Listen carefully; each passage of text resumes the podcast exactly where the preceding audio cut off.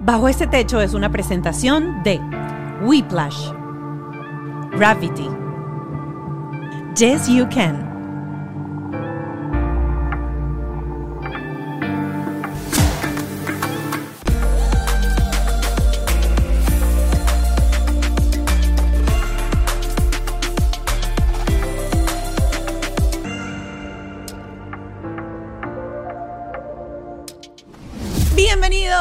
Mi gente debajo este techo. Hoy un programa lleno de nutrición, de alimentación, de saber qué hacer con nuestros hijos para brindarle la mejor herramienta a la hora de alimentarlos. Y para eso en el programa de hoy me va a acompañar Samar Jorde, quien es médico, además es experta en anti-aging y sacó este nuevo libro que se llama Me divierto en la cocina. Cosa que me interesa mucho es que ella le da un enfoque y lo van a ver a través de la entrevista, más desde el punto de vista de médico que como eh, chef que está preparando recetas. Sin embargo, te va a ayudar a hacer recetas súper divertidas para trabajarlas con tus hijos en la cocina, porque ella es de la teoría que si tú los involucras en el proceso de cocinar, pues es más fácil que los niños coman ciertas cosas. Pero también echarles el cuento a los niños de qué pasa con la comida, cómo la comida favorece a nuestros, como lo llaman ellos, soldados buenos dentro de nuestro cuerpo para combatir enfermedades e incluso cáncer. Así que el programa de hoy no tiene desperdicio, creo que es una como llamo yo, un recableado o un retejido de toda nuestra eh, nuestros conocimientos acerca de la comida y por qué la comida es tan importante para cuidar nuestro templo, nuestro cuerpo y pues mantenernos los más sanos posibles. Gracias como siempre a mis queridísimos aliados, la gente de Whiplash, mi agencia digital, la gente de Gravity, mi estudio, Ken Medina, mi productor y Ale Trémola, mi productor ejecutivo. Como siempre, los invito a seguirnos en nuestras redes sociales, arroba bajo este podcast, tanto en Instagram como en TikTok. Y por supuesto, si estás viendo esto en YouTube, suscribirte a nuestro canal, darle a la campanita para que te aparezcan las notificaciones cada martes y seas de los primeros en ver nuestros episodios. Y les recuerdo también que si quieren ser parte de nuestra comunidad exclusiva de Patreon, son tan solo 5 dólares al mes, tienes acceso exclusivo a las entrevistas con nuestros especialistas y nuestros invitados y además eh, mucha otra información que siempre está a la mano de todos ustedes a través de esta plataforma. Estamos listos para que se nos haga agua la boca y eh, empezar a hacer, yo aquí, Dios mío santo, arroz chino con pollo y camarones, crema de maíz. Pero cuando uno ve, mire, esto me encanta, crema de aguacate, miren esto, miren dónde nos vamos a sumergir en el episodio de hoy. Uy, qué hambre tengo. Samar Jorde, aquí está, listo, como por arte de magia. Más hoy nos hemos visto todo el día, nos vimos Ay, temprano y nos encontramos aquí otra y además vez. de las redes. que Samar, uno se hace amigo de la gente en las redes Es y no se da cuenta. Es verdad. Estaba hablando en la presentación de que creo que esto que vamos a conversar hoy es súper importante porque estamos en ese proceso de entender que somos lo que comemos y que lo que comemos influye mucho en eh, nuestra salud mental, en nuestra salud física, en la prevención de las enfermedades, en el antienvejecimiento. Es decir, en todo.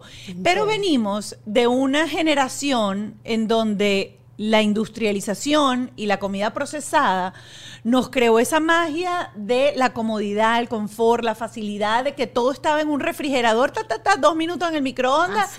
Y entonces tenías la cena lista, el arroz listo y todo listo, y se nos olvidó aquella cosa de preparar comida, picar y enseñarle a nuestros hijos que eh, la cocina es algo diferente a un drive-thru de McDonald's Bravo. o de cualquier eh, restaurante de comida rápida. Qué rico poderte tener aquí Gracias. y darle herramientas a nuestra gente. Gracias, estoy muy honrada, te admiro mucho, me encanta tu pasión, o sea, yo siempre te lo digo, eres como que todo nada.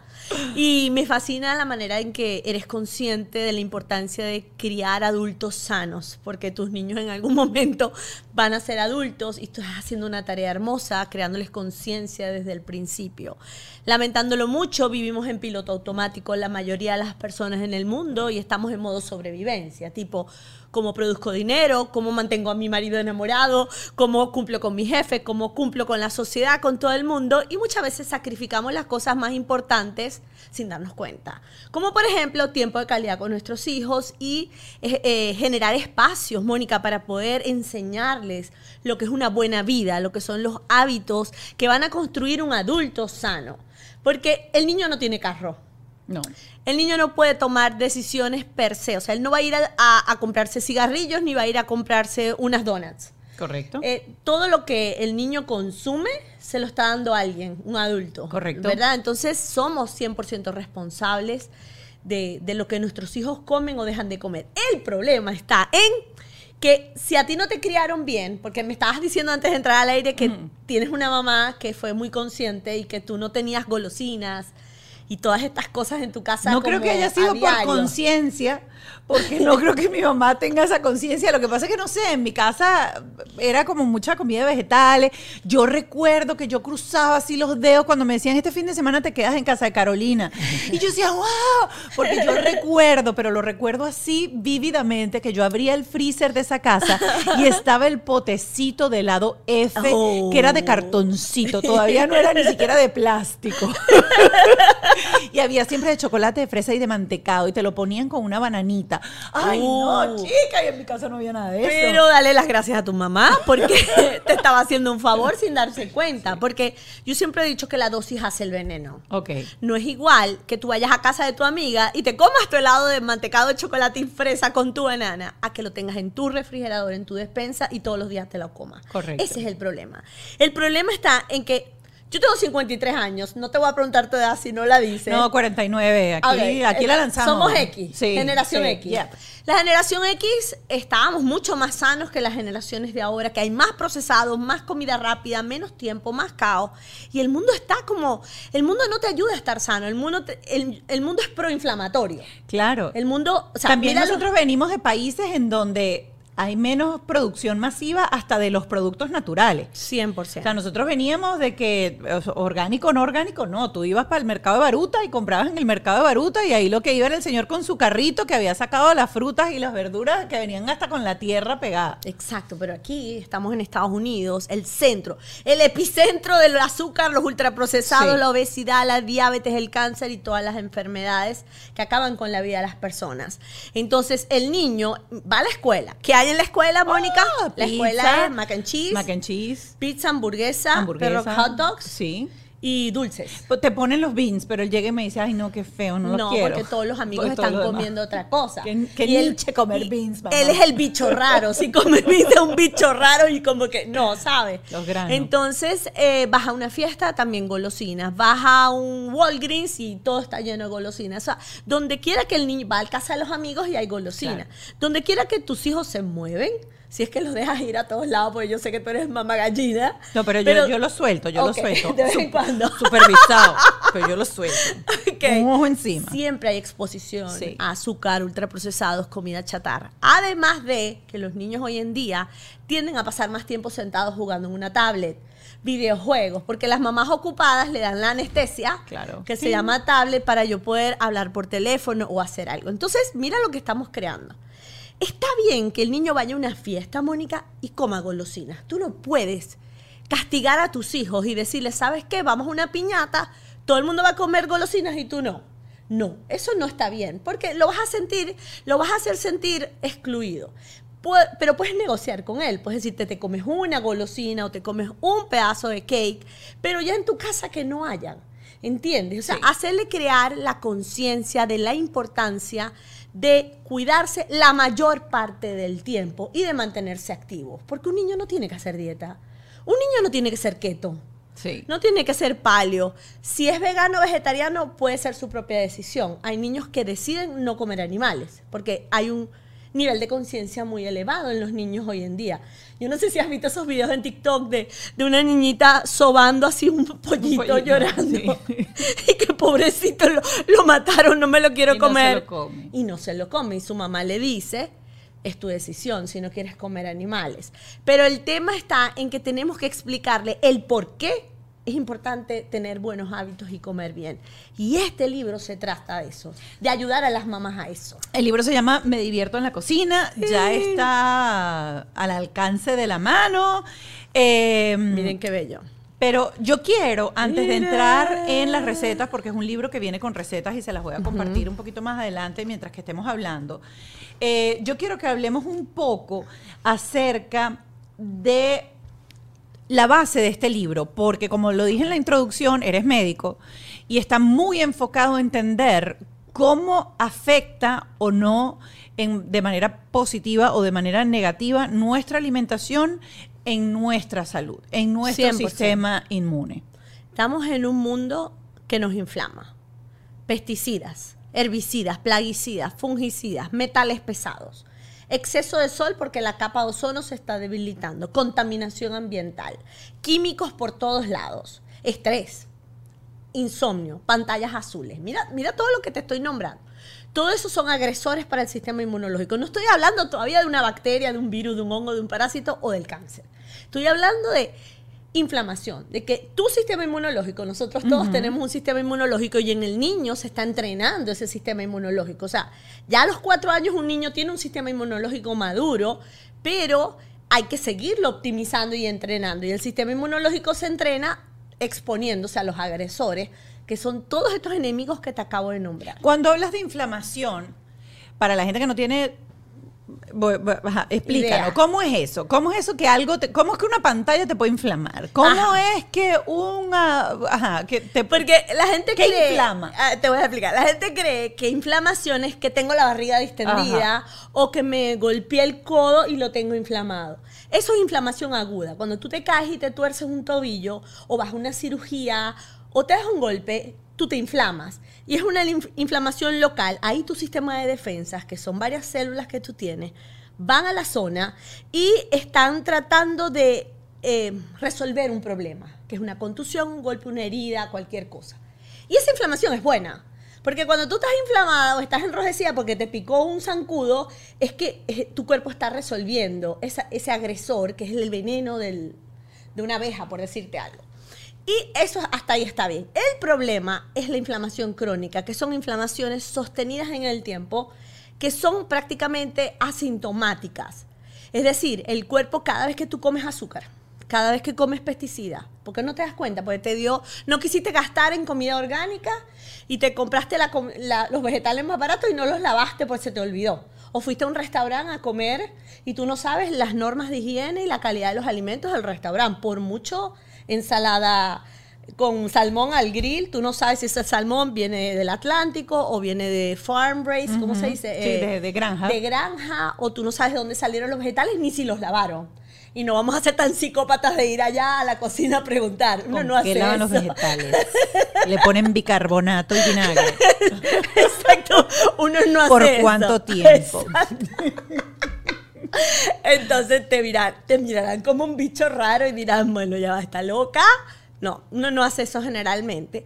Y eso son pequeñas agresiones que recibe tu intestino con los químicos, con los colorantes de los alimentos, con el azúcar, con todos estos pesticidas, herbicidas y, y pare usted de contar. Entonces se va creando, imagínate que tu sistema de defensa son policías y bomberos. Entonces imagínate que los policías que son las células que atacan, están siendo atacados por invasores al mismo tiempo. Porque es el invasor de que no dormiste, de que no descansaste, de que estás estresado, de que comiste azúcar, de todo lo que estás viviendo. Entonces, imagínate ese policía luchando contra varios atacantes al mismo tiempo y generando incendios en tu cuerpo. Eso es un sistema de defensas activo y eso es inflamación crónica. Que todo el tiempo tu sistema de defensas está luchando contra agresiones. Tú no lo sientes. Sientes que te sientes de repente malestar, sientes tristeza, sientes Pero decaimiento. lo hablábamos el otro día que conversábamos, este, que tuvimos una primera conversación y lo hablábamos y decíamos, eso lo sientes ya ahorita cuando uno tiene el, el organismo cansado. Pero un niño no siente esos procesos inflamativos. O, sea, un niño no, siente. siente. esas pequeñas intolerancias. Un niño no siente nada porque está tan, tan, o sea, esos policías y esos bomberos están tan nuevos en la labor el que ellos no se cansan. Pero después que tienen 20 años, esos bichos todo el día, ¡oh, oh, oh! Sale. Ay, es cuando los bomberos dicen, cúnchale ya. Quiero un Mira, relevo. dijiste algo, eres tan sabia. Eres muy sabia. Porque el cuerpo nuevo aguanta mucho. Sí. Tú puedes abusar de un cuerpo, eh, abusar en el sentido de eh, someterlo a estrés, no dormir, que coma lo que sea. Y el cuerpo nuevo, y estoy hablando incluso de los adolescentes, aguanta porque está nuevo. Pero no olvida. El cuerpo pasa factura en algún momento y va acumulando. Y cuando te sale esa factura en, en forma de enfermedad, bueno, eh, es lo que siempre quisiste evita- evitar y no pudiste. Entonces, yo quiero que las mamás sientan que tienen el 100% de la responsabilidad de la salud de tus hijos. Tú dices amar a tus hijos, yo te creo. Muchas mamás dicen amar a sus hijos y yo les creo. Pero el amor tiene que empezar por cuidarlos, realmente, por tener un nivel de conciencia elevado y decir, yo estoy criando un adulto enfermo, adicto, inflamado, y sembrándole una enfermedad desde ahorita? ¿O quiero un adulto sano, quiero un adulto feliz, quiero un adulto que pueda cumplir con su propósito de vida y que esté sano hasta el último día de su vida? Entonces hay que invertir tiempo, Mónica, lo siento, o sea, el tiempo vale más que el dinero. Y hay que invertir tiempo en sentarte con tus hijos, en crear espacios para que cocinen contigo, para que les expliques la importancia de comer bien para darle comida a esas células que te están defendiendo. O sea, tienes que darle comida a los policías y no darle comida a las bacterias, porque las bacterias, el cáncer, les encanta el azúcar Sí. y la chatarra. A los policías, que son nuestras células de defensa, se hacen más fuertes con los vegetales, con las frutas, con las proteínas y con las grasas. Y de eso se trata el libro, de explicar, es como un juego, la importancia de comer bien para sanar, para ser fuertes, no para ser flacos, no para ser más bellos que el, otro niño. Estás viendo el nivel de conciencia, que es totalmente diferente. Mira, eh, el principio del libro es muy para, para el adulto, para Sí. entender el adulto, cuáles son esas células buenas, cuáles son las barreras de protección buenas y todo eso. Pero luego hay una parte en el libro que es maravillosa. Se llama El Castillo Mágico y es un cuento para explicarle todo esto que Me de repente encanta. suena muy denso al niño para que el niño se, haya- se haga partícipe. Igual voy a, voy a recordar que cuando nosotros conversamos la primera vez, yo te explicaba y te eché el cuento ese día de que justo unos días antes mi hijo estaba en un camping, un campamento de estos de durante el día. Y los días viernes es pizza day y es día que llevaban cupcake y todo eso. Y mi hijo tiene nueve años, me manda mensaje y me pregunta, mamá, hoy van a traer cupcake, ¿será que me puedo comer medio cupcake? Qué bello. Este, y él va contando y me da risa porque ayer yo lo pillo y me dice, mamá, ¿tienes algo? Estaba como, como haciéndome un truco en el oído. ¿Tienes algo en el oído? Y yo, ¿qué cosa? ¿Qué cosa? Y viene y me hace chichán. Y cuando hace así, me saca una galleta Oreo. Y yo le digo, ¿de dónde sacaste tú esa galleta Oreo? Y él me dice, ¿tú te acuerdas hace como dos meses cuando hicimos una torta Oreo para el cumpleaños? Y yo le digo, claro, me acuerdo. Era especial su día no, eh, y, y le hicimos este para una, una- un cake que hago yo en casa, este que utilizo la parte negra de la galleta Oreo. Eh, y yo le digo, sí, sí, me acuerdo. Mamá, sobró una, un paquete. Ajá. Y yo digo, sobre un paquete. Bueno, mi hijo tiene el paquete desde ese entonces. Wow. Y él va sacando poquito a poco y la tiene escondida. Qué bello. ¿Qué me denota eso? Que él sabe Está consciente. y está consciente, porque a veces me dice, yo a veces, a mí me gusta, por ejemplo, darme, hay, hay cosas que me encantan. Yo muero, por ejemplo, por las paletas estas de Morelia, los helados de Morelia, no sé si los has sí, probado. sí, claro. Que dentro de todo tienen azúcar, pero son como más saludables. Y entonces yo a veces digo, ay, vamos a comer, y de repente él me dice, mamá, esta semana yo he comido mucho azúcar, mejor esta semana no. Para lograr que un niño haga eso, tú tienes que echarle este cuento. Este cuento. Porque no es prohibiéndoselo, sino es explicándoselo. como un cuento, como una historia. A los niños les encanta la historia de los buenos contra los malos, ¿sí o no? Entonces cuando tú le explicas que su cuerpo es perfecto y es un castillo mágico, que quiere ser atacado por invasores. Yo no sé si leíste el cuento, pero es bellísimo. Pero eso, cuéntalo un poquito aquí a, a- grosso modo para este- que la gente este Es el entienda. castillo mágico, mira qué lindo, está cari- una caricatura.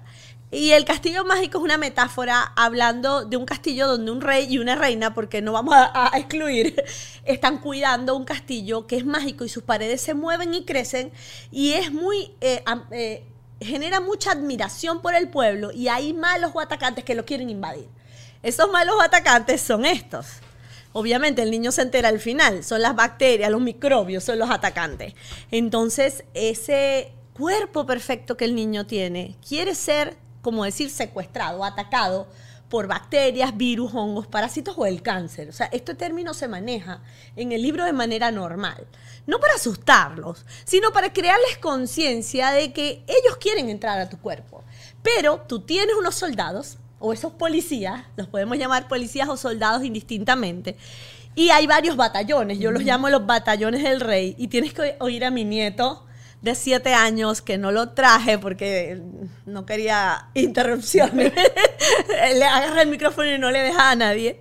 Eh, él hablaba de los batallones del rey y ya Títico sabe, por ejemplo, que los macrófagos, que son estas células grandotas, son las primeras células que atacan las bacterias. Entonces, ¿qué hacen los neutrófilos? ¿Qué hacen los eosinófilos?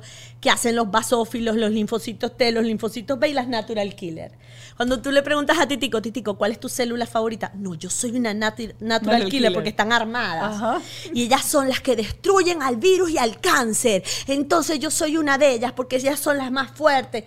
Y tú ves cómo él empieza como a imaginarse personajes dentro de su cuerpo y tú le preguntas, ¿pero dónde están? Ellos están por toda mi sangre corriendo, esperando que entre una bacteria para atacarme y me van a defender. Mira ese nivel de conciencia en un niño de 7 años, que lo puedes crear a partir de 5 años. Entonces, él sabe, a él le encanta el azúcar, o sea, a él le encanta comer dulce, es dulcero. Pero él sabe que, que no es todos los días, no es en la casa, en la casa no hay. Pero cuando come, tú le preguntas, Titico, ¿pero comiste azúcar en la fiesta? Sí, te lo dice así como con pena. Pero yo mañana voy a comer vegetales. Entonces, él es consciente de, de, un dicho popular que es que el que peca y reza empata. Correcto. si tú vas a pecar, tienes que rezar. Y rezar significa volver a esa rutina natural de comer vegetales, proteínas, grasas saludables, frutas con cáscara, las frutas son buenas, carbohidratos de los buenos. A los niños no hay que restringirle los carbohidratos. Están en crecimiento. Claro. No los puedes hacer. De hecho, necesitan más carbohidratos que proteínas. 100%. Es y que vegetales también. claro, porque los vegetales tienen fibra y la fibra llena, entonces dejan de comer otros nutrientes que son súper importantes. Entonces, Nada, fíjate que esta historia lo que hace es explicarle al niño qué es el castillo mágico, cuáles son los batallones del rey, quiénes son los malos o atacantes, y eh, a manera de historia le dice a los niños que el rey entendió y la reina que si hacen ciertas cosas le dan fuerza a sus células de defensa y ese castillo nunca va a ser atacado. Y por eso esta foto final, donde el castillo, no sé si se ve. Ahí se ve tiene como una, una, protección. como una protección. Y fíjate que todos los virus están afuera. Y triunfó el rey con la reina y con sus batallones y no dejaron que los virus entraran al castillo. Hay algo del cuento que a mí me parece súper interesante que los niños aprendan y que uno les explique y es cuando estabas diciendo que hay ciertos alimentos que favorecen el crecimiento de los virus, de las bacterias este, malas que están dentro de nuestro tracto digestivo que tienen que estar, porque siempre tiene que haber la microbiota, correcto, tiene que estar ahí. Eh, pero también esas, las buenas, hay que alimentarlas. Sí, los probióticos hacen eso es muy importante que ellos... Lo que pasa es que son complejos los conceptos y hay que ir poco a poco. Porque el niño te va a decir, pero, si las bacterias son malas, ¿por qué tengo bacterias buenas? Claro, pero son esos los defensores, ¿ok? Entonces, estamos hablando que de repente cuando tú das azúcar, alimentas las células cancerígenas, alimentas las bacterias malas dentro del cuerpo, ¿ok? Cambias el pH del cuerpo, etcétera. Pero existe estos probióticos que alimentan las bacterias buenas que tienen que estar en nuestra microbiota intestinal, que es lo que llamábamos antes la flora bacteriana. Eh, y todo, eres doctora Y todo eso. Nutricionista. Yo, soy nerd. Tú eres nerd. Ajá. Entonces, pero hay algo súper interesante que haces en el libro y es que le quitas el nombre para explicárselo a los niños de probióticos y prebióticos y lo conviertes en alimentos. Y yo creo que hay mucha gente que no sabe que hay alimentos que alimentan y que fungen como prebióticos y probióticos. Estaba hablando el otro día con, con otra neuropediatra que también hablaba mucho sobre esto. Y por ejemplo, el chia seed, el omega, todo ese tipo de alimentos alimentan, valga la redundancia, las este, bacterias buenas de nuestro organismo. Exactamente. Y ¿sabes qué me encanta para los niños? El plátano verde. El plátano verde es eh, almidón altamente resistente que también sirve como de alimento para esas bacterias buenas. Pero lo primero que tú necesitas hacer o que el niño debe saber es que el azúcar las mata, o sea, las daña. El azúcar daña todo. Fíjate que cuando le dices a Titico, pero Titico, si tú comes azúcar, ¿qué haces? Me cepillo los dientes, porque ya él sabe que el azúcar da caries, fíjate, ¿no? Eso es importante. Y también que ese azúcar va dañando a estas bacterias buenas que son parte de tu sistema de defensas. Entonces, nada, decirle al niño, por ejemplo, el yogur es maravilloso, Sí. son fuentes de probiótico. Los niños Ojo, ya va, voy a hacer, voy a hacer una pausa aquí con el yogur, porque no todo yogur es una maravilla. Aprenda a leer las etiquetas, porque hay yogur que tienen 12, 16, 20, Bravo. 22 gramos de azúcar. Bravo. Eh, y quiero decirte que hacer yogur en tu casa es la cosa más sencilla y fácil del mundo. Y después lo puedes edulcorar con dátiles si te provoca. Puedes colocarle azúcar, puedes monfruit, si quieres utilizar con canela. con canela. Hay maneras de darle dulce al yogur, pero no, por ejemplo, esos yogurcitos ahí que vienen con la tapita, que son muy chéveres, esos sirven como un día. El día que saliste al mercado y de repente les provocó comerse algo, comerse algo dentro del mercado, tú le das eso. Pero en tu casa, eso. eh. Next. Eso cuenta como un helado. Claro. Tiene más azúcar que un un helado. helado. Por eso es que la industria te quiere engañar. A mí me preocupa mucho, Mónica, los cereales, por ejemplo. Las cajitas son bellas, está un Pero ya hipopótamo, el tucancito, la cosita, pero, eso es puro químico. Nosotros crecimos así, o sea, era, o sea, nosotros crecimos con la imagen del tigre Tony y la vendía Frutilupi. Frutilupi y la broma y uno se iba para el colegio y para la mamá de uno eso era un desayuno maravilloso, la leche con el conflé arriba, váyase. Pero era otro mundo. Claro. Cada vez el mundo está más inflamatorio. Eh, o sea, nuestra infancia jamás la vas a comparar con, con todos los agresores a los que se están exponiendo tus hijos. Nunca compares tu vida y la de nuestros abuelos menos. Nuestros abuelos comían miel, azúcar, de todo. Y no les pasaba casi nada, fíjate. ¿Por qué los cereales son tan malos y tan dañinos? ¿Por qué el cereal no debería ser algo que esté en todos los desayunos y las cenas de la casa cuando estás como que, ¿y qué le doy ahora para que se acueste a dormir? A veces uno necesita un amigo con quien hablar y a veces necesitamos de alguien que nos diga si lo estamos haciendo bien o lo estamos haciendo mal. Si nuestro negocio digital va por el camino correcto, si tenemos que invertir más en publicidad o al contrario, tenemos que meter un freno de mano y reestructurar algunas cosas para luego lanzarte con todo. Porque todos esos pequeños errores te hacen perder dinero. Así que no esperes más y ingresa en whiplash.com. Si ya tienes camino recorrido, o si estás comenzando de cero, eso no importa. Ellos te van a ofrecer asesorías completas para emprendedores y para grandes empresas que quieran marcar un antes y un después en sus negocios y sus ingresos, por supuesto. Tienen un workshop en donde se van a meter hasta la médula después de entrevistarte para analizar cada detalle de lo que haces y darte soluciones efectivas que la mayoría de las veces tienen que ver con tecnología.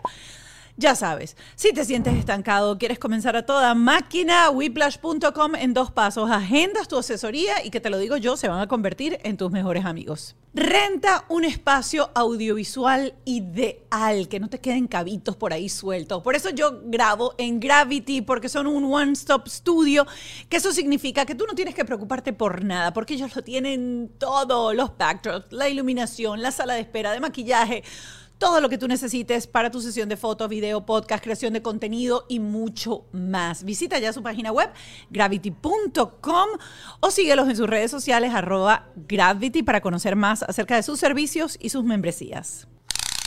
Si quieres reducir centímetros, lo único que tienes que hacer es anotarte en los sistemas de transformación de Yes You Can.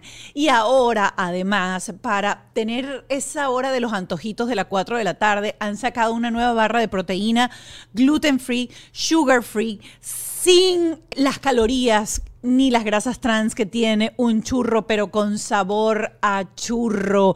Así que ya lo sabes, si quieres disfrutar de un antojito, pero sin el remordimiento de las calorías de un churro, te recomiendo que pruebes las nuevas barras de proteína de Yes You Can. Siempre lo comentamos en el podcast y la mejor manera de ser un mejor padre es recableándonos nosotros, es sobrepasando nuestros traumas, reeducándonos nosotros y para eso necesitas un terapeuta. Te voy a poner al alcance de la mano la mejor opción y es opción yo. Aquí abajo vas a conseguir el link para que puedas entablar una conversación con alguno de los asesores y empieces tu proceso de cambio, tu proceso de transformación con las herramientas adecuadas. Yo lo hice y una cantidad de personas que tú ves de repente y dices, ¿cómo hacen para salir adelante? ¿Cómo hacen para sobrepasar los obstáculos de la vida? Pues sencillamente teniendo las herramientas necesarias y opción yo te las va a dar a un precio inigualable. Entra ya al link que está abajo. El cereal eh, obviamente es algo muy práctico que garantizas que le va a gustar al niño, Pero sabe bien, es dulce, pero es malo. Fortificado y tiene hierro. Ah, claro, porque te quieren no sé esos. Big Vaporub en los ojos, te quieren engañar. Acuérdate que el marketing es, y yo doy eso en una clase que hablo de etiquetas nutricionales, que dice, no tiene nada, no tiene nada, no tiene nada, todo está malo, todo está malo, pero esa pequeña cosa buena que tiene te la ponen de este tamaño. Sí. Fortificado, es rico en omega 3, pero no te hablan de lo malo, obviamente. ¿Por qué eh, los cereales son malos? Porque realmente no son cereales. Los cereales son el arroz, el maíz, la avena, el, el trigo, esos son los cereales. Claro. Eso que tú ves es un producto que no sabes lo que es. Tú agarras un fruto y lupi y te lo comes y tú no sabes si es trigo, si es maíz, si es avena, tú no sabes lo que es, porque no se parece al alimento original. Es un producto ultra procesado que además tiene químicos y además tiene azúcar. Ningún producto ultra procesado los niños deberían consumirlo con regularidad. Vuelvo, la dosis hace el veneno. Un día van a una casa de un amiguito y hay de desayuno frutilupis y se lo comió, no pasa nada. Pero él tiene que entender, mi amor, si te lo comes de vez en cuando no pasa nada. Pero no debes comerlo todo el tiempo, vuelves a tus células de defensa, porque eso no le gusta a tus soldados, eso le gusta a las bacterias. Y acuérdate que estamos todo el tiempo siendo atacados por bacterias. Hay que, hay que hablarles de esa manera Claro. para que el niño siempre elija los alimentos desde un nivel de conciencia y no lo tengas en la casa. No lo tengas en la casa. ¿Y cuáles son esos alimentos buenos como para que la gente los tenga dentro de la mente, que son esos alimentos que fungen como probióticos y prebióticos? Porque cuando uno habla de probióticos y probióticos, "Ay, le tengo que dar una pastilla a mi hijo, le tengo que dar un polvito de probiótico. Resulta que dentro de la alimentación podemos encontrar alimentos que van a fungir como estos alimentos para las bacterias buenas. Sí, a los niños eh, les cuesta un poquito consumir probióticos porque darle chucrut, kimchi a un niño es como, mm, ¿sabes? Quizá a algunos niños les gusta la kombucha, pueden tomar kombucha por esa sensación de gas y tratar, la kombucha siempre tiene azúcar Sí. porque es un fermentado, Sí. pero trata de escoger los que tienen 7, 8 gramos de azúcar y no los que tienen 24. 24. ¿Ok?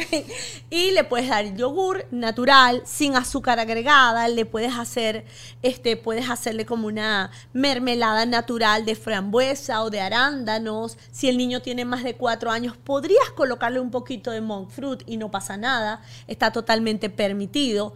Nada de aspartame, nada de sucralosa, nada de sacarina. Jamás le deja a un niño eso, es veneno para ¿Cuál es la sacarina? El, el sweet and low. Sweet and low, El rosado. Ah, exacto. Terrible, terrible para los niños. Y los refrescos Ni tienen el azul ni el amarillo, ninguno de esos. Sí.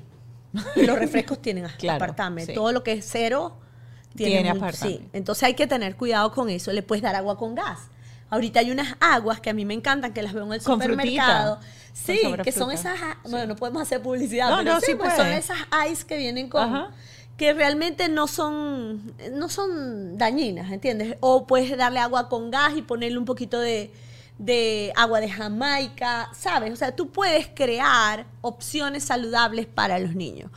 Pero eh, a nivel de probióticos, el queso blanco fresco tiene probióticos, el yogur tiene probióticos, las aceitunas, y si al niño le gustan los encurtidos, también tiene probióticos. Entonces. Puedes como que incluirle normalmente ese tipo de alimentos y comer natural. ¿Cuál es la comida sana para el natural? ¿Qué es natural? Lo que se parece al origen, que es igualita, o sea, no tiene ingredientes. El aceite de oliva viene de la oliva, o sea, no hay Otra, otra, cosa, cosa dentro. Cierto. Que también tienen que, porque dice, ay, compró aceite de aguacate. Y cuando lees la cosa, tiene cualquier cosa más aguacate. Total, total. Fíjate. Hay que eh, aprender a vamos leer por grupo. etiquetas, sí. Ta- Grasas. Ajá. Aguacate. Sí. El rey. Aceite Epa, de oliva. Y el aguacate, les voy a decir una cosa, se lo pueden disfrazar en 30.500 cosas. Yo hago helado de fruta y le meto el aguacate dentro y le da textura. Eh, puedes hacer cremas de lo que le guste. Le gusta la crema de espinaca, tú le zampas el aguacate dentro de la crema de Yo espinaca. creo que a la mayoría de los niños les gusta el aguacate porque tiene un sabor Sí, neutro y se adapta a cualquier cosa. Incluso hacen como una Nutella de aguacate. Mm. El aguacate es maravilloso, el aceite de oliva también. Puedes darle aceite de coco si quieres, pero muy poquito. Yo prefiero oliva y aguacate, oliva y mm, aguacate. El aceite de aguacate también lo pueden Sí. comer, ¿ok? Frutos secos pueden comer a menos que sean alérgicos. Correcto. ¿Cierto? Grasas saludables también el salmón. Oh, buenísimo, sí. Que es Eso sí, tienes que revisar que no sea de granja y que no tenga tinte. Bravo. Pues los pintan con hasta Sí, santina sean- sintética. ay, para que se vea rojito. Qué ¿Tú sabes lindo. que el salmón de granja es gris? Gris. Gris. No sé. Como, es- Qué como la mesa. qué Como la silla esta. Es gris, horrible. Y entonces hay, hay como una cartilla de colores. Mm. Que es hasta santina sintética. Que no tiene nada que ver con la natural. Y entonces eh, eligen el Y color. van escogiendo el y le color. van lanzando para que él se coma eso y se tiña. datos que les voy a dar, por ejemplo, que uno dice, ¿y dónde uno compra entonces? ¿Y dónde uno ve? Busque por su zona. Si vive aquí en Estados Unidos, en la zona siempre hay un carrito de pescado. Y usted vaya para ese carrito de pescado y pregunte en el carrito de pescado y deje de comprar tilapia y deje de comprar esas cosas y compre curvina, por ejemplo, o compre salmón y sepa que el salmón está ahí fresquito, no es tanta diferencia el, el costo, pero lo va a notar después en años cuando empiece a pagar biles de clínica. Bravo. Y biles de lobo. Bravo. Y muchas veces compramos un pescado congelado que viene de Vietnam y tiene un año muerto. Sí. Te estás comiendo una cosa que No, tiene el un año carrito de pescado es una maravilla. Búsquelo, búsquelo que Fresco. todo el mundo, todo el mundo en su zona tiene un carrito de pescado, solamente tiene que preguntar Bravo. dónde está. Fresco y local. Ajá. Fre- mientras más cerca esté el pescado de ti y más fresco esté, mucho mejor. Mejor. Em, bueno, ya, está, ya que estamos hablando de pescado, proteínas todas. Las aves orgánicas, porque también las engordan con antibióticos, Sí. ¿sabes? le ponen hormonas. Entonces, aves orgánicas. Carne. Yo no como carne, por lo menos. A mí no me gusta la carne. Desde el año 2000 no como carne roja. Pero el niño decide si quiere comer carne roja. Puedes comer carne roja siempre que vengan de vacas alimentadas de pasto orgánico. Que, ajá, grass feed. hormonas, Ajá, grass fed, sí, señor. exacto. Eh, cordero también pueden comer, pueden comer todas las proteínas. El huevo es deliciosa proteína. Los niños Oh, qué rico, todo- me encanta. Y eso también, este, atención con los huevos, yo sé que cuesta un poquito más, pero también hay que estar pendiente o hacer un balance. Yo digo que si el presupuesto no te da para comprarlo todo el tiempo, haz una semana un huevo y otra semana otro huevo. yo digo que siempre es como, como, Orgánicos como el ricos en balance. omega 3 yo los sí, compro. sí, sí, sí, sí. Este, Es que tú decides, sales a comprarte una cartera de dos mil dólares o de repente te compras unos los que zapatos son que, caros. que coman los mejores en realidad son esos que son que comen pasto. Ajá los que comen con omega 3 y orgánico. Esos son los mejores. y, les voy a pasar otro ocho dato. y pico. y les voy a pasar otro dato que cuesta menos que esos ocho y pico. Hay ciertas como cooperativas. Aquí en los Estados Unidos se, se suele utilizar mucho eso. Los que viven y están viendo esto de repente en Latinoamérica es más fácil conseguir un huevo menos procesado como los de acá. Pero aquí hacen como pequeñas corpor- corporativas donde tú te metes dentro de ese club y puedes hacer compra, por ejemplo, de aves, de carne, de verduras, de huevos, que son de granjeros de la zona que te los venden. Incluso puedes comprar leche eh, no pasteurizada Wow. con ellos, porque como te digo, es como una cooperativa y al final tú tienes el sign, la firma dentro de esa cooperativa y decides comprar ahí. Los precios tampoco son una locura, pero son una opción para la gente que está buscando pues una manera mucho más healthy y con menos este, pesticidas y menos químicos Wow, y los farmer market. también. Ahora, fíjate que la, la mamá que nos está escuchando va a decir, pero es que yo no tengo tiempo de ir a esas cooperativas, yo voy al supermercado de la esquina y compro lo primero que hay, generalmente compran ese pollo frito que viene una vez, los popcorn chicken, Oh, sí. y, y resuelven, porque la mamá está en función de resolver. Entonces aquí hay algo, un nivel de conciencia que hay que destrancar. Hay que decir, o inviertes tiempo para la salud o estás sembrando un adulto enfermo. Claro. Y al final, todo lo que tu hijo adulto haga o deje de hacer tiene que ver contigo. Entonces tenemos que empezar a crear estos espacios. O sea, o lo haces o lo haces. Si amas a tu hijo, tienes que crearlo. Y si te amas a ti, porque es que no es solamente tu hijo, ¿qué calidad de vida quieres tú? ¿Tú quieres ser un adulto que a los 50 años, a los 60 años esté lleno de artritis, achaques, cáncer, este, diabetes, eh, hipertensión? Porque al final tú quieres calidad de vida para con tus hijos. Tú quieres eh, eliminar los procesos inflamatorios de todo tu cuerpo. Tú no quieres que haya un desbalance y, y la cándida te invada. Todo ese tipo de cosas. Y la única manera de sembrar conciencia es informándote, empezando a estudiar, empezando a entender. Empezando a entender y a comunicar, porque el que entiende tiene el 50%, pero si se lo explicas a alguien y lo implementas, tienes todavía más. Yo estudio zonas en longevidad. Yo me he sentado, así como me siento contigo, me siento con un centenario de 106 años a conversar. Y eh, es impresionante ver la cantidad de personas mayores de 100 años, lúcidos, activos, independientes, sin achaques, sin dolores, sin enfermedades, haciendo lo que les dé la real gana hasta el último día de sus vidas. Entonces, uno siempre confunde el envejecimiento con la discapacidad, como que te vas a ir marchitando en cámara lenta hasta que te mueres. Y no es verdad. No es verdad, tú puedes tener una vida larga, saludable y prolongada. Entonces la gente me pregunta, pero ¿por qué si tú hablas de rejuvenecimiento y longevidad estás haciendo un libro para niños? ¿Qué tiene que ver? Porque me doy cuenta que esas mamás a las que yo le hablo, mujeres mayores de 30 años, con miedo a envejecer, con miedo a perder sus capacidades físicas y mentales y sobre todo a marchitarse o a secarse como una rosa sin agua, tampoco están ayudando a sus hijos. Entonces viene una generación atrás que no sabe cómo comer, que están todo el tiempo como en piloto automático con una tablet y comiendo chatarra y que cada vez el mundo va hacia más chatarra, más sedentarismo. Entonces las enfermedades de los adultos cada vez están apareciendo en personas más jóvenes. Claro. Entonces es muy triste, no me podía quedar callada, ¿sabes? Por eso dije, ya va. Yo sé que por marketing yo tengo que hablar de rejuvenecimiento y longevidad porque es mi, mi como mi Sí, tu mensaje, nicho, pues, mi tu mensaje, nicho. correcto. Pero no voy a dejar, o sea, tengo la atención de las mamás, ya las tengo, para ellas, ¿sabes? Porque ellas quieren cuidarse. Pero tengo la atención de las mamás y no voy a dejar de decirles que se volteen a mirar a sus hijos, pues no todo el mundo tiene tu nivel de conciencia. Yo sé que tú eres una mamá despierta por toda tu historia, porque amas a tus hijos, porque los buscaste, porque los esperaste, por lo que sea. Tú eres una mamá despierta. Y ojalá todas las mamás fueran como tú. Pero las, la mayoría de las mamás no son como tú. Son mamás que, que están en lo suyo. No las quiero criticar ni jugar, ni quiero que se sientan mal. Es que no les Solo ha llegado quiero la que información. despierten. No les ha llegado la información porque de repente tú me dices, ay, sabes de esto, sabes de lo otro. Pero es porque a mí me ha tocado enfrentarme a ciertas cosas que me han dado el camino para despertar y para leer y para, y para investigar. Eh, y, y por eso por eso yo hice bajo este techo. Qué por eso está, por eso está Qué este bello. espacio. Este espacio está para sencillamente todas las herramientas que yo voy agarrando, poderlas poner aquí y que la gente diga, me resuena y a partir de ese momento empiecen a, a- a prepararse. Eh, y creo que este es el, el- el objetivo de este tipo de conversaciones. Eh, es para volver un poco a- al contenido y irle dando como herramientas para que después ustedes pues decidan y luego al final pues hacer algunas recetitas. ¿Viste esto? Qué bello. ¿Qué no hacer? ¿Qué no hacer? Eso me encanta. ¿Y, y qué hacer cuando los niños no comen vegetales? ¿Y qué no hacer cuando... eh, ¿Qué no hacer mientras le das comida a los niños? Yo aquí estaba y que... Todo lo hacemos. caramba. Todo lo hacemos. Mm, mm.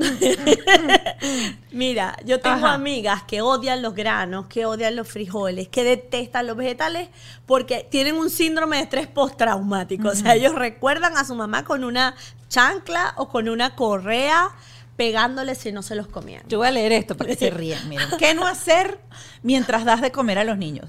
Regañarlos, gritarles, obligarlos a comer, mucho menos castigarlos si no comen. Compararlos con otros niños. Mira cómo tu hermanito come y tú no. Alimentarlos a la fuerza, pero tú, ¡ábrele la boca! ¡Pruébalo!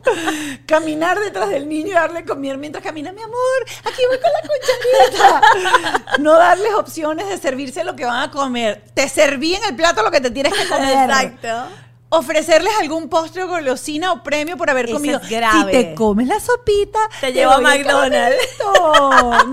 Te llevo a Y comer helado. Ajá, y distraerlos con el aparato. Mi amor, mira, Pepa Pi, Pepa Pi, y le van metiendo la comida. Todo lo hacemos. Te la tengo, la tengo, la tengo, la tengo, la tengo.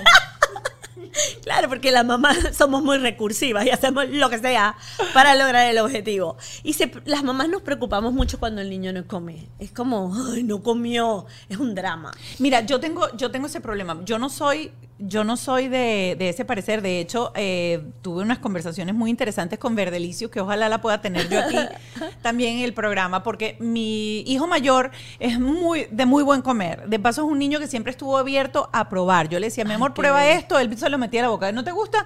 Me lo pones en la mano, no te lo tienes que comer. Y él, si le gustaba, se lo tragaba. Si, le, si no le gustaba y se lo podía tragar, se lo tragaba y decía, no, no quiero más. Y si no le gustaba nada, te lo devolvía. Mi hija es, lo puedo decir aquí porque no está, es inmamable de lo piqui que es. O sea, el otro día... Esa es la que le abres la No, boca. no, no, así. espérate. No, no, no. Es tan inmamable. O sea, esa niña no come pasta porque la ve y dice no me gusta. No la ha probado nunca. Yo le he puesto los espaguetis en todas las formas, en todo, de cabecita, de no cabecita, de, le- de letras y todo. Se lo pongo ahí y tira el plato y dice no gusta. Eh, el otro día yo le estaba dando eh, un fin de semana y nos tocó y estábamos y trajimos trajeron papitas con la con la hamburguesa. Mi hijo come hamburguesa envuelta en lechuga. Ay, imagínate. Porque yo siempre lo puse a escoger. Si te comes el pan, no te comes las papas. Si te comes las papas, no te comes el pan porque es un carbohidrato. Buenísimo. Total que para comerse las papas, él siempre pide la hamburguesa envuelta en lechuga. Y las papas venían, las que son como arrugaditas, que no son las larguitas, sino Sí, que no, vienen... Sí, yo sé. Ok, mi hija no las quiso probar. Por eso. Porque son diferentes y no eran papas. No eran papas. Y yo le decía, mi amor, te lo juro que si tú las muerdes, vas a ver a la misma papa lisa que tú te has comido. No gusta. Y no se la comió. Wow. Entonces, con lo, con lo que te iba a decir ahorita, es que en mi casa yo puedo dejarlo sin comer y yo sé de repente que se va a poner irritable y yo sé que va a pegar tres gritos y que va a querer recurrir de repente a eh, la banana o a la fruta o, o si es la noche a pedirme la leche que yo le doy antes de acostarse a dormir y, y va a recurrir a eso. Mi problema es mi marido, que es altamente sensible, que no soporta los gritos y tiene de paso aquella cosa de que si el niño no come, el niño se va a morir. Sí. Y si el, niño miedo. tiene mal humor, no puede ser porque esté cansado, porque le pica el pie, porque algo, no, es porque no tiene comida. Y entonces mi lucha con él de decirle, mira, ¿sabes qué? Déjalo. Déjalo. No se, no se va a morir si no, No se va a morir. Va a llegar un momento en que me va a decir tengo hambre y yo le voy a volver Esto a poner el arroz y esto es lo que hay y no te lo quieres comer. No hay peo. Dámelo Sin para drama. atrás, sin drama y ya está. Te juro que cuando no tenga tu atención se lo come. Claro, pero el drama va a estar porque yo la, yo la conozco y sé que va a pasar ese momento porque me lo hace cuando estoy sola y yo no tengo problema. El problema es cuando estoy con mi marido, es que empieza, quiero banana, porque tiene hambre y sabe que la banana sí le gusta y la banana la va a saciar, pero no, es hora de comer sólido, es hora de comerse el pollito, el arroz, lo, lo que te toca Es o que lo que no hay banana. ¿Dónde está la banana? Guárdala, escóndela. Escóndela. La saca después. Ah, mira, yo te invito a hacer una tabla de negociación. Me explico. ¿Qué es lo que a ella más le gusta hacer? No sé. Ir a un lugar, un juguete, algo. ¿Qué es lo que le gusta? No sé, ¿le gustan las Barbies o le gusta, no sé, las Barbies yo creo que Eh, son de no, nuestra época? no, pero ponte tú. Eh, ir a un lugar, ir a la piscina, la le playa. gusta jugar con su cocina, ponte tú. Exacto. O, o bueno, eh, vamos a suponer que la llevas a un lugar y ves unas joyitas o ves algo que ella de verdad quisiera tener. Entonces tú empiezas a crear como un sistema de puntos, ¿sabes? Y ella tiene que acumular ciertos puntos para ganarse algo, lo que sea que tú creas que ella, que se corta las venas por eso, ¿sabes? Tienes que identificar qué... ¿Qué premio puedes darle que no sea comida que realmente haga que ella se esfuerce en lograrlo? Y lo puede lograr o puede no lograrlo. Por ejemplo, cada vez que comas eh, tomate tienes un punto. O cada vez que te comas una pasta tienes tres puntos. Si no te la quieres comer no pasa nada, pero tienes la pasta te da tres puntos. Entonces vas haciendo como, como ese sistema de premiación y cuando ella llega a 20 puntos se gana un premio. Y el premio puede ser o un juguete o ir a algún lugar o lo que sea. Me gusta Entonces, claro, y va a ver al hermanito que está ganando más puntos que ella. Y, ay, mira, eh, se ganó el premio tu hermanito. Vamos, a, a- vamos todos a comprarle regalo a tu hermanito. Y ella frustrada porque no se lo ha Te ganado. faltan tus puntos, ¿Me correcto. entiendes? Gánate los tuyos para que tú vayas. Mira, tienes que comerte, ponte que sean tres cucharadas de pasta, no tienes que el plato, sino que, que ella vaya viendo pequeñas cosas que pueden llevarla a acumular puntos y a ganarse un premio. Con la comida sí se juega. hay que jugar en la cocina, hay que jugar con los niños, hay que hacer de este momento un momento divertido y no un momento traumático. Y hay que armarse de paciencia. Porque a veces provoca Sí. tirarles una almohada. Claro, termina de darle, dale el tetero, como yo le digo a mi marido, dale lo que le quieras dar, ya está, listo, para que no grite. Pero los niños van entendiendo. Y quiero usar esta anécdota que no tiene nada que ver con la comida, tiene que ver con la be- bebida. A ver. Pero para que ustedes vean el grado de entendimiento que ellos tienen. Cuando mi hija se sienta en la posetica a hacer potty training que ya está haciendo, y ella está haciendo número dos, y el número dos está duro, y tú la ves a ella así, No. ella dice, está duro, mamá. Tengo que tomar más agua en el colegio. Ay. Tengo que tomar más agua en el colegio. O sea, ella ya está consciente de que si eso está duro, ella necesita más hidratación Qué en bella, su cuerpo. qué Pero bella. eso es porque uno está todo el tiempo. Mira, si tú te tomas el agua, el agua hace esto, hace esto, el agua te hidrata. Ajá, y tú le vas explicando. Yo creo que a veces damos por sentado que los niños nece- no necesitan. Es como que ah, ellos no necesitan explicación de nada, Sí, ellos la solamente necesitan. necesitan una orden. Y no necesitan una orden, necesitan una explicación 100%. muy didáctica, muy 100%. lúdica, muy, muy en juego de lo que están haciendo. Y creo que es precisamente lo que esta propuesta del libro trae, y es llevar la alimentación o los beneficios de la alimentación, de cómo comer y cómo no. Y quiero que hablemos un poquito ahorita eh, sobre las cantidades, cuáles son esas cantidades diarias antes de mostrar algunas de las receticas que están por acá, porque cuando los involucras dentro y cuando les explicas qué es lo que es, qué es lo que eso hace dentro de su cuerpo, de una manera, como les digo, en juego, divertida, ya ellos lo van a agarrar así. Total, y que ellos amen su cuerpo. Sí. O sea, hay que decirles, wow, wow, mira el cuerpo que tienes, es perfecto, mira, hay células adentro y hay huesitos y hay músculos y tienes fuerza y puedes pensar. O sea, hacer que ellos amen el cuerpo y que lo cuiden desde el amor a sí mismo, no desde el odio, no desde, mira esa panza, Sí. tienes que rebajar. ¿Cómo le vas a decir eso a un tu niño? Sí. O sea, jamás le hables del cuerpo a tu hijo, jamás, ni lo compares con otros niños, porque eso le creas traumas, pero el resto de su vida. Entonces, cuando tú enfocas la alimentación hacia ganar fuerza, eh, hacia no enfermarte, hacia combatir a los malos o atacantes sin meterles miedo. O sea, Claro. eh, hay, que, hay que saberlo hacer, ¿no? Que son esos microbios que no ves pero quieren entrar a tu cuerpo. Despiertas ese nivel de conciencia. Cuando el niño corre, por ejemplo, eh, tu niño juega fútbol o karate, ¿qué hace? Eh, na- nada, hace natación Ok, y natación. hace jiu-jitsu. Ok. Y tú lo ves que hizo un buen desempeño, que nadó no sé cuántas piscinas, o hizo bien. Viste, papá, eso gracias a las proteínas, a los vegetales. O sea, darle ese refuerzo de decirle al niño que cada vez que las cosas salgan bien, es porque él está haciendo las cosas bien. O sea, enfócate en lo bueno, no en lo malo. Claro. En lo que debe hacer y en lo que está haciendo bien, no en lo que no está haciendo. Y con el tema de las porciones, Mónica, que esto es un tema que a las mamás les preocupa mucho. ¿Pero cuánto? ¿Pero cuánto? Yo obviamente, por un tema de, de expectativa de las mamás, pusimos esta tabla. Pero sí hace falta, porque uno está perdido. Ustedes porque son médicos y ustedes saben, pero uno dice, ay, le di el huevo en la mañana y la niña no quiere comer carne y la niña no hay dónde meterle el vegetal y a la niña no hay dónde meterle no sé qué y ella quiere comer fruta todo el día. Yo esa era mi conversación el otro día, es que si fuese por ella, ella comía, o sea, o sea, esa Fruta. niña es pura fruta, ella quiere pura banana, pura puro pepino, pura pu- ella quiere pura fruta. Y en la mañana entonces para meterle el huevo le tengo que meter el huevo mezclado con la fruta porque necesita la fruta y me dijo, "Ya va, pero es que tú le estás dando un huevo en la mañana, ya esa niña tiene proteína para todo el día." Claro, los huevos, los lácteos, Sí. las proteínas, la digo yo, el pollito, el Porque pescado. uno se asusta mucho con las proteínas. Sí, uno siente que ellos no- necesitan sí. proteína. Pero el niño sabe, o sea, lo importante es que tú entiendas que el plato debe contener ciertos vegetales, los lácteos se los puedes dar, preferiblemente el yogur y el quesito blanco, son los mejores lácteos más que la leche. Eh, le pones tu proteína, tu huevito, tu, tu- cualquier tipo de proteína, porque puede gustarles todas y las rotas. Tú le Claro. puedes dar al des- desayunar atún, ¿por qué Sí. no?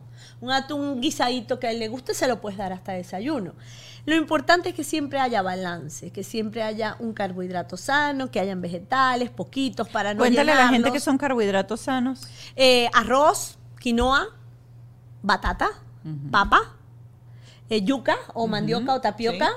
El plátano maduro o el plátano verde, son carbohidratos de la tierra. Exacto. Y, y algunos son cereales, porque el arroz y la quinoa son cereales. Yo no soy muy amiga de darle mucho trigo a los niños. Porque el trigo hoy en día has- hasta, está muy, está genéticamente modificado. No es el trigo de nuestros papás, no es el trigo de nuestros. Un trigo que cada vez para hacerlo en masa lo, lo modifican más genéticamente. Y estos intestinos de estos niños están muy bonitos, muy sanos. Y queremos mantenerlos lo más sanos posibles y no queremos agredirle el intestino desde tan temprana edad. Entonces yo preferiría unas empanadas de plátano verde, que las hicimos en Ya Despierta América. Preferiría empanadas de yuca o arepitas de batata, o sea, ese tipo de cosas. Y darle pocas harinas, muy pocas harinas a los niños. Y bueno, nada, eh, es crear un menú variado. Por eso aquí hay 50 recetas, porque tienes opciones de desayunos, de almuerzo, de cena, de snacks, hasta de lo- postre. Y lo que me gusta es que todas las recetas están presentadas de una manera muy divertida. Miren, ahí está, aquí están los deditos crocantes de pollo, Súper. que también son chéveres porque ellos sienten que se están comiendo el nugget. Mi hija no come nugget tampoco. En serio. Están piqui, están piqui, pero es que mira, mira el grado que yo he llegado, que yo he me he parado a comprarle un nugget para que se lo coma, porque es un sufrimiento. Cada vez que Claro. salgo con un su- Mira, yo me fui de viaje, me tuve que llevar el, el triturador ese para yo hervir la batata o pedir en un restaurante, usted me trae una papa eh, sancochada y me trae un brócoli sancochado y me trae y yo agarro un pedacito del, del pescado que tengo aquí y se lo tengo que triturar. Ha sido un tormento. guau. Ha sido un tormento. ¿Qué edad tiene ella Tres años va a Tres cumplir años. ahora. Bueno, es un tema de paciencia, Sí. es un tema de paciencia y de tienes que exponer muchas veces el niño hasta 10 y 14 veces al mismo alimento para que se atreva a probarlo. Lo que hacemos las mamás es que se lo ofrecimos una vez, no quiso, dos veces no quiso, no se lo ofrezco más. Miren Vuélveselo a ofrecer. De vegetal. Esto me encanta. Esto de las figuritas. Lo de Y las esas son figuritas son, figuritas de maravillosas. metal, de esas de galleta. Tú haces tu, tu tortilla y después clac, clac, clac, la cortas o pones la figurita. Si eres muy mala, a veces a mí me funciona más poner la figurita y llenar la figurita sobre el sartén. Bello, Eso me lo puedes hacer de la que cortarla. Mira esto, esto es una salchicha. Ah, qué bello. Pero no es una salchicha. Mira los ingredientes. Lo que tiene es pavo molido, espinaca, zanahoria rallada. Y la hiciste- Y avena. Entonces haces como una pasta que parece una salchicha, pero no tiene ningún nitrito, nitrato, ni nada. Y fíjate cómo queda. Mira, unas paletitas, esto es buenísimo Bello, también. Ahorita en el bello. verano aquí, verano eterno de Florida. por Te voy a decir cuál es mi... mi ¿Cuál es tu favorita? A mí me fascinó cómo nos quedó la foto de las panquecas. Ajá, yo te voy a decir cuál fue la mía. Está Esa. espectacular. Mira, la tenía yo abierta. la de- yo amé esta, la hice en la casa Los y todos los caracoles. Son unos sandwichitos de caracol. Y mira las panquecas que son. Mira, es muy probable que ellos se coman esto si ellos arman el plato. Sí. Entonces tú les pones el libro así, les haces las panquequitas, que aquí está la receta, agarras los arándanos, agarras las fresitas y le vas armando. Y cuando ellos, ah, mira qué bello, cómo quedó el tuyo, y los dejas ser creativos, jugar con la comida se vale. Están jugando. Claro. Es muy probable que ellos se coman esto, si ellos lo hicieron. Y se sienten como parte de. Vamos a probar tu comida, cómo quedó. Entonces, de alguna manera, la idea de este libro es reconciliarnos con la comida. Comer para sanar, comer para vivir más, comer para desinflamar, comer para prevenir enfermedades. Y sembrar eso desde muy pequeño a tus hijos. Esa es la idea. Ya no tengo que hacer yo el cierre del programa porque Samar se acaba de autocerrar. Si tú quieres toda esta información, ya sabes que la tienes aquí. Esto lo puedes compartir con cualquier persona. Compártele eh, este, este podcast de hoy que está súper interesante. Además, eh, les invito a comprar el libro. Se llama Me divierto en la cocina. Está disponible en Amazon, en Barnes and Nobles también. Está en Books and Books. En Books and Books, Barnes and Noble, Amazon. Y en y en todas las librerías principales del país. Y ahora que empezamos la época escolar, aquí hay 10 recetas de lonchera. Hay loncheritas aquí en la parte de atrás. Eh, nosotros nos vamos a quedar un ratico más porque vamos a ir con nuestra comunidad de Patreon a responder preguntas específicas de ustedes. Les recuerdo que si tú estás viendo este episodio y quieres ser parte de nuestra comunidad de Patreon, lo único que tienes que hacer es suscribirte en un link que está aquí abajo. Son 5 dólares al mes y tienes acceso exclusivo a material inédito. Samar, gracias por esta conversa de hoy. Me encantó verte. Qué rico, me encanta. Voy a seguir haciendo las receticas de acá. Eh, ¿Cuántas veces que dijiste? ¿20, 20 cuántas? 14 veces puedes exponerlo al mismo alimento. Voy a llevar la cuenta con cada, con cada receta. Te tomas una manzanilla y después caliente te cuento, para- porque yo creo que ella es altamente testaruda, como lo he comprobado, pero no me rindo. No le espera, me rindo. deja- encuéntrale un punto débil y después hablamos. No me rindo. Ahí voy, yo sigo probando. Hoy me llevo, hoy me débil. llevo lo de los puntos. Este, así que voy a probar, después te contaré cómo me fue con, con esta técnica de los puntos. Se les quiere, un beso grandotote, gracias por habernos acompañado en Bajo este Techo. Chao. Bajo este techo fue una presentación de Whiplash, Gravity, Yes You Can.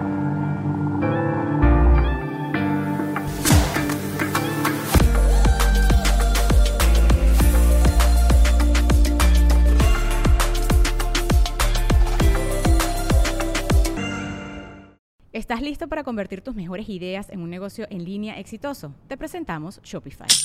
Tal vez no lo sabías, pero nuestro podcast More Than Mamis es un negocio y lo empezamos por supuesto para desahogarnos y hablar sobre la maternidad, no para convertirnos en expertas de ventas y del e-commerce. Así que sí, necesitábamos ayuda para vender nuestro merch y poner en marcha nuestra tienda. ¿Y cómo suena con Shopify?